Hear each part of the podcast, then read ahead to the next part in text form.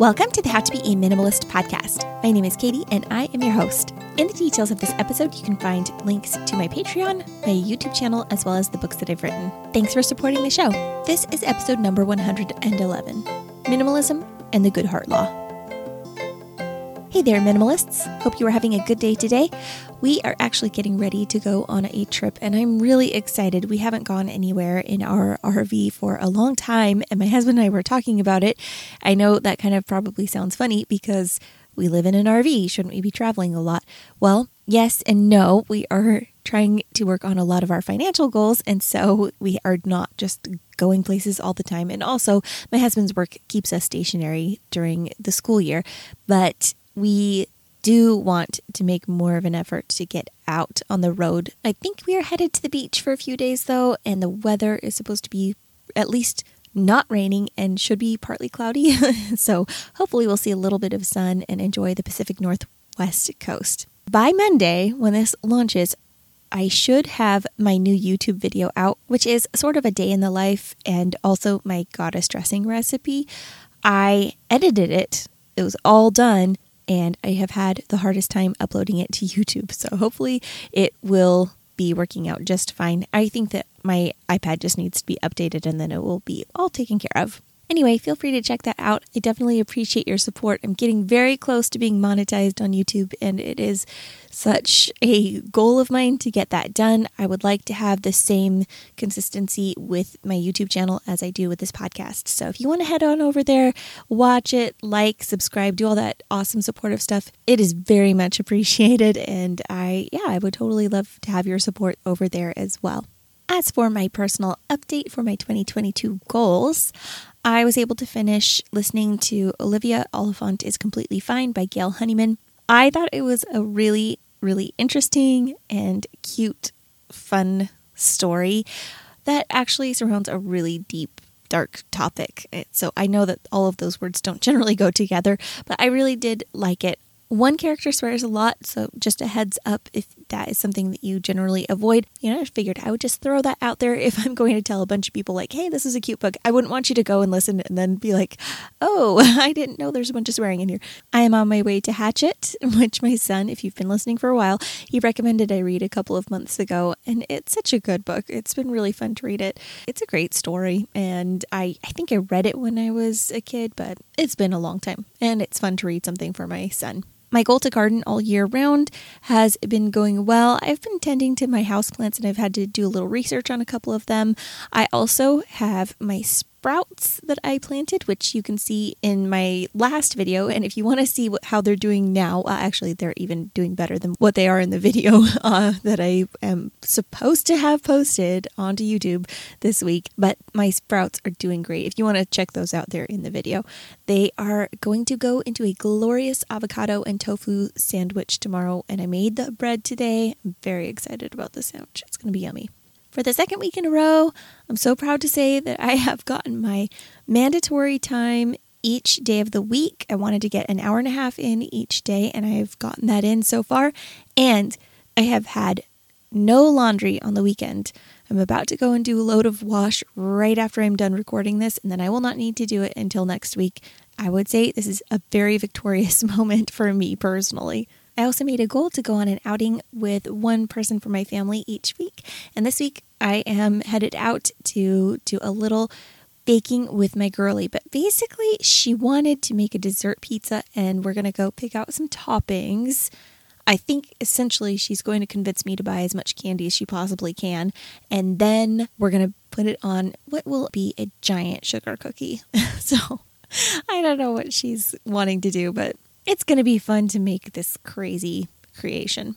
I am loving my goals this year. They have been some of the most fun things. They've made me a more mindful person, but also I am finding that they are so in tune with how I'm living right now. I hope that they keep on going and that I can keep them up because it's been really, really great. Today, I want to talk about the Goodhart Law. My husband originally mentioned this law to me about a month or two ago, and it has been rattling around in my brain ever since then. Charles Goodhart is a British economist, and he said any observed statistical regularity will tend to collapse once pressure is placed upon it for control purposes.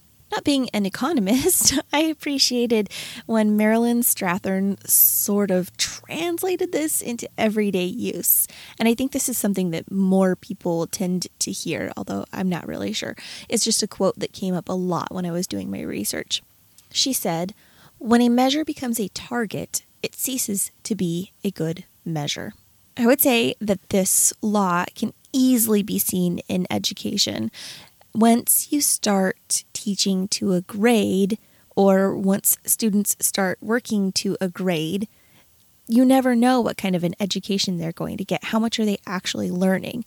I experienced this when I used to dance. I took ballet and tap, I took modern, I did jazz, and it, it was a great experience. And I feel like I had a well rounded experience at my dance studio.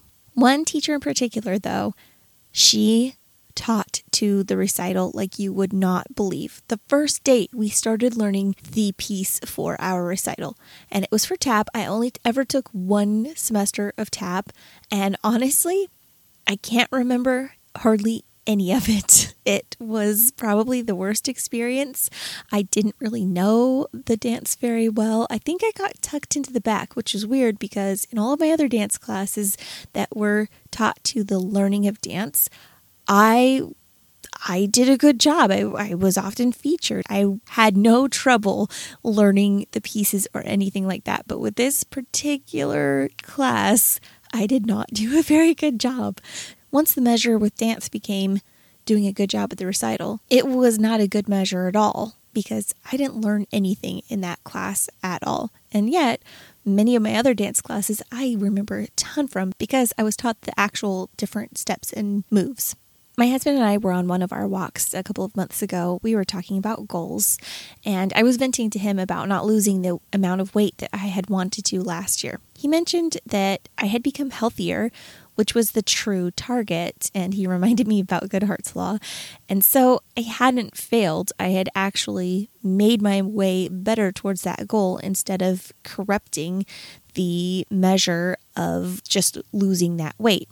My mentality, though, even in retrospect, had corrupted my goal to be healthier.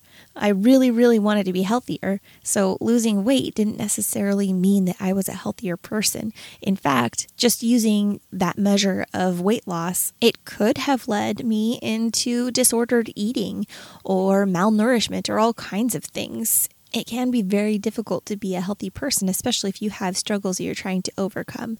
And I think that specifically Marilyn Strathern's quote, when a measure becomes a target, it ceases to be a good measure, applies to what I was talking about with my weight loss. I think that it's kind of easy to corrupt targets and quickly move from deciding that we are succeeding because we're trying into we failed because we didn't get to a target and we used that one measure to get to the place of we are failures. I think it's even easy to consider ourselves as failures just by looking at someone else and saying, oh, well, I'm not like that, so I guess I'm not a minimalist there's a difference between looking for inspiration and wondering what kinds of goals can you have, kind of searching the world for what are my options for the best life possible as far as minimalism goes or whatever else.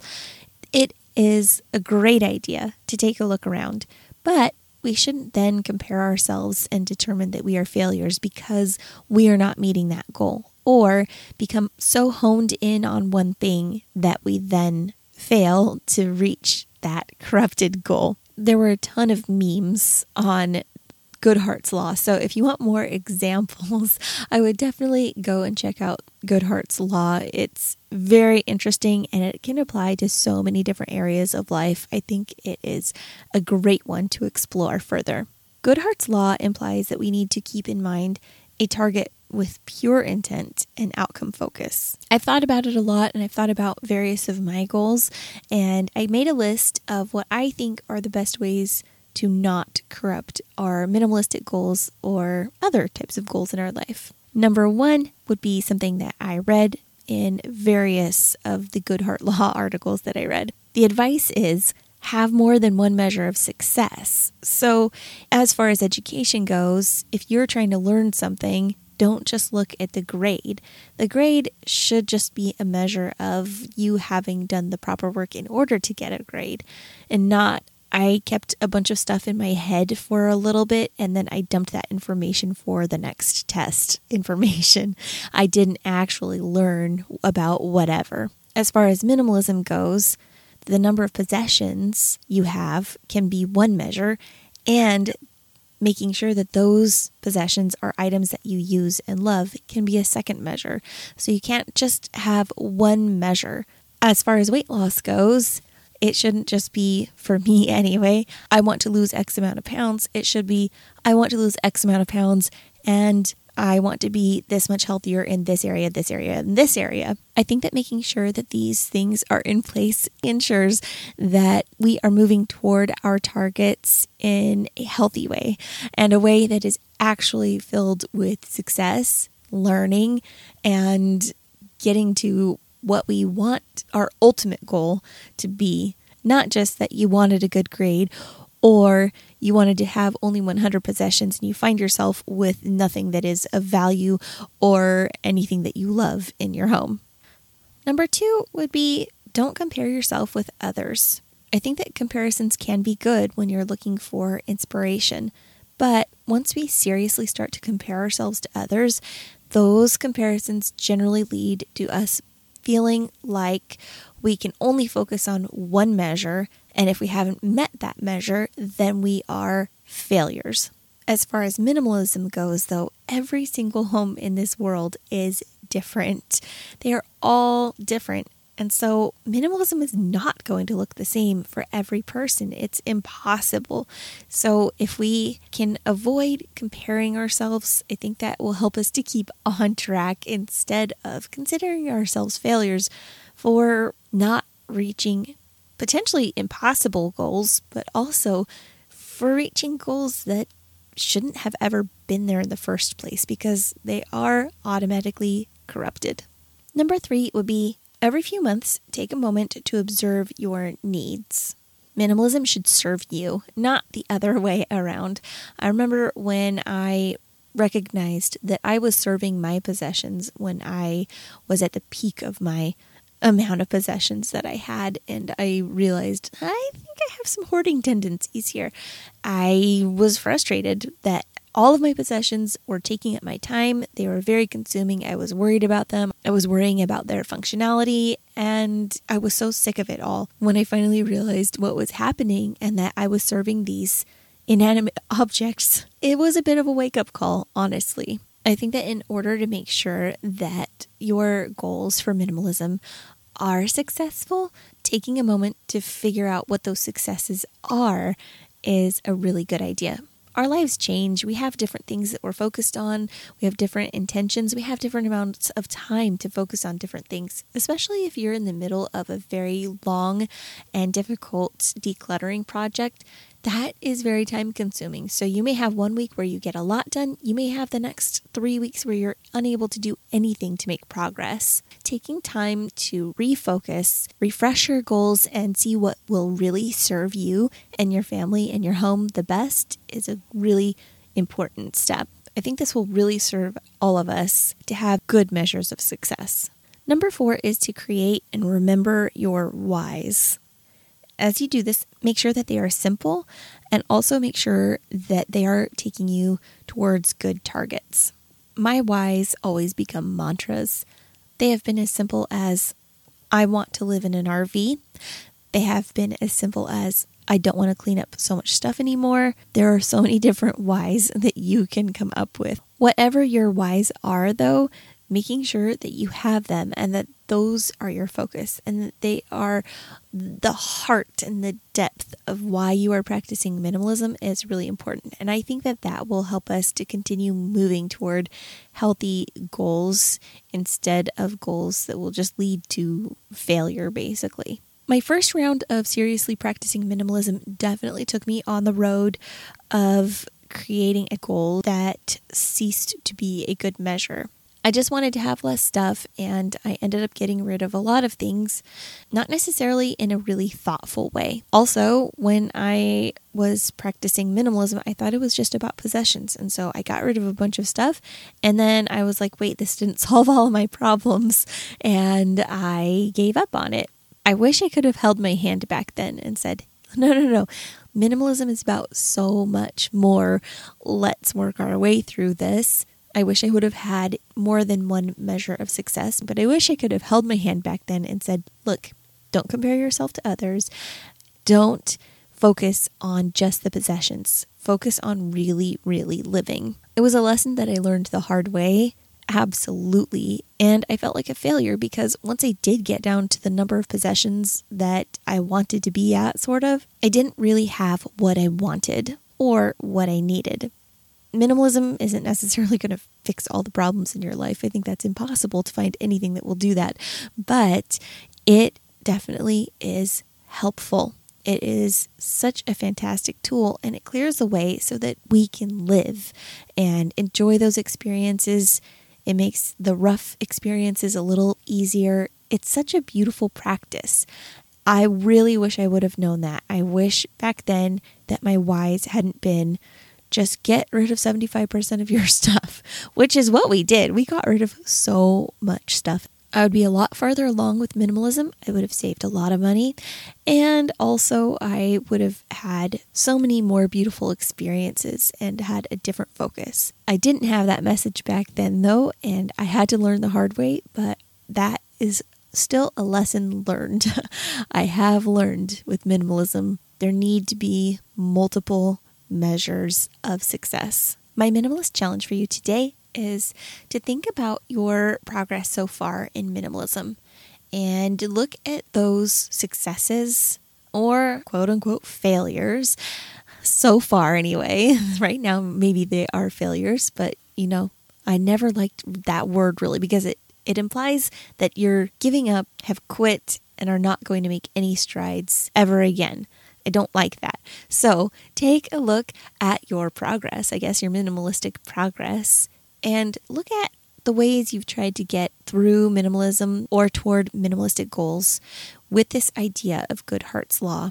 I'm sure, like me, you can find some of that where a measure has become a target and that measure has ceased to be a good measure. I am going to go and finish getting us ready to take off tomorrow. I'm very excited. I hope you have had a great weekend and that you have a good week coming up ahead. Remember, it is all about the experiences, not the stuff, and I will see you next time.